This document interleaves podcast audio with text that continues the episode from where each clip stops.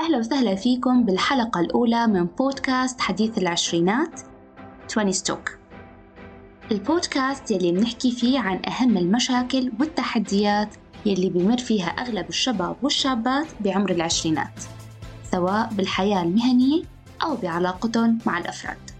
طبعا مثل ما سمعتوا بالإعلان لغة البودكاست رح تكون باللغة الإنجليزية. والسبب هو إني أقدر أدمج بين لغة دراستي اللي هي الأدب الإنجليزي مع مشروع البودكاست. وهي أيضا فرصة للي حابب يتعلم أو يطور لغته بالاستماع للبودكاست بلغة سهلة وبسيطة. وطبعا جميع الحلقات ستكون مترجمة. ولكن حبيت تكون الحلقة الأولى موجودة بنسختين الإنجليزية والعربية. والهدف هو توصيل فكرة البودكاست لأكبر قدر ممكن من الناس. وأيضا إيصال رسالة الحلقة وإهداء البرنامج والحلقة لكل الناس وخصوصا الناس الموجودين في حياتي. كلنا بوقت من الأوقات نشعر بالضياع وعدم اليقين بما يتعلق بمسار حياتنا سواء الحياة المهنية أو على مستوى العلاقات مع الأفراد. ولكن دائما يوجد طريقة للعثور على المسار الصحيح. وغالبا ما تكون هي الطريقة هي شخص ملهم في الحياة بيساعدنا على إيجاد الطريق في جوانب مختلفة من الحياة.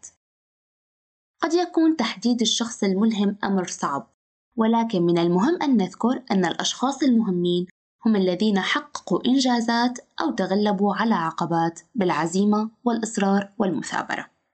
الأشخاص الملهمين يمكن يكونوا أفراد من العائلة أو أصدقاء أو مرشدين أو شخصيات عامة كان لها تأثير كبير على العالم مثل المهاتا غاندي مارتن لوثر كينغ نيلسون مانديلا يلي كانوا مصدر إلهام للملايين برسائلهم الخاصة بالسلام والعدالة والمساواة.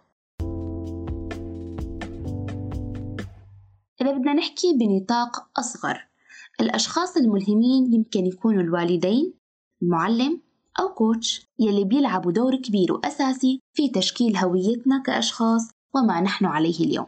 بالنسبة إلي أهلي هم مصدر إلهامي الأول كفردين وكزوجين وكأب وأم. أظهروا لي الحب بكل ما تعنيه الكلمة من معنى.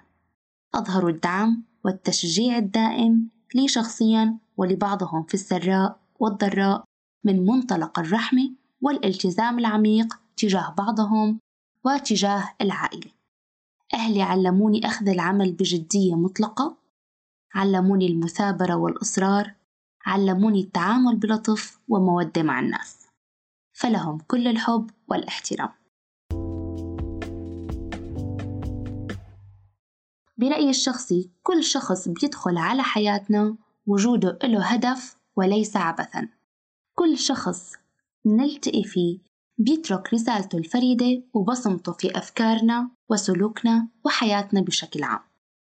بعض الأشخاص بتكون موجودة بحياتنا لفترة قصيرة ولكن انطباعهم أحيانا بنحمله معنا لسنوات عديدة. وفي أشخاص بيرافقونا مدى الحياة بيساعدونا على تشكيل معتقداتنا قيمنا ورؤيتنا للعالم بشكل أعمق. بغض النظر عن مدة وجود الأشخاص بحياتنا كل إنسان بيعلمنا درس مهم في الحياة. بيعطينا أفكار وجهات نظر وطرق تفكير جديدة. لذلك خلال يومك تذكر بأنه كل شخص بتقابله ممكن يكون مؤثر في حياتك لتصبح أفضل نسخة من نفسك. ومن هي النقطة حابة أذكر قصة البودكاست وكيف بدأت فيه. كل شيء بدأ بكلمة من الكوتش اللي بلعب معها. الكوتش عبير بوزان. يلي بعتبرها واحدة من أكثر الأشخاص المؤثرين في حياتي وفي حياة الكثير من الناس. بيوم من الأيام بعثت لها تسجيل صوتي. قالت لي صوتك لازم ينسمع.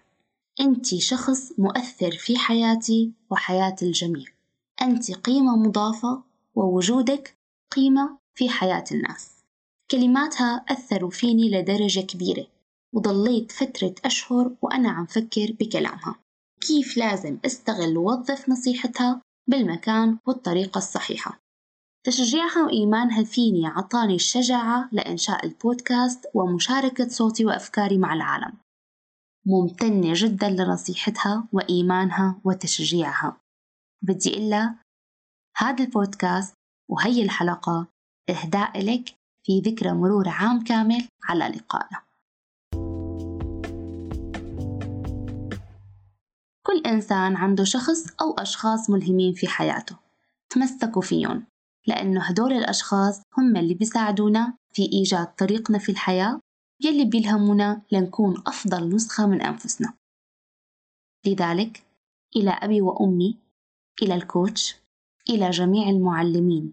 وكل الأشخاص الذين مروا في حياتي وللأشخاص الذين سيكونون في حياتي يوما ما. ولكل الأشخاص الملهمين شكرا لكم شكرا على إيمانكم بي مع نهاية الحلقة بتمنى كل شخص يلاقي الشخص الملهم والمؤثر في حياته. وأيضا بتمنى أن نصبح أشخاصا ملهمين في حياة الآخرين. شكرا لاستماعكم أراكم في الحلقة القادمة. دمتم بخير.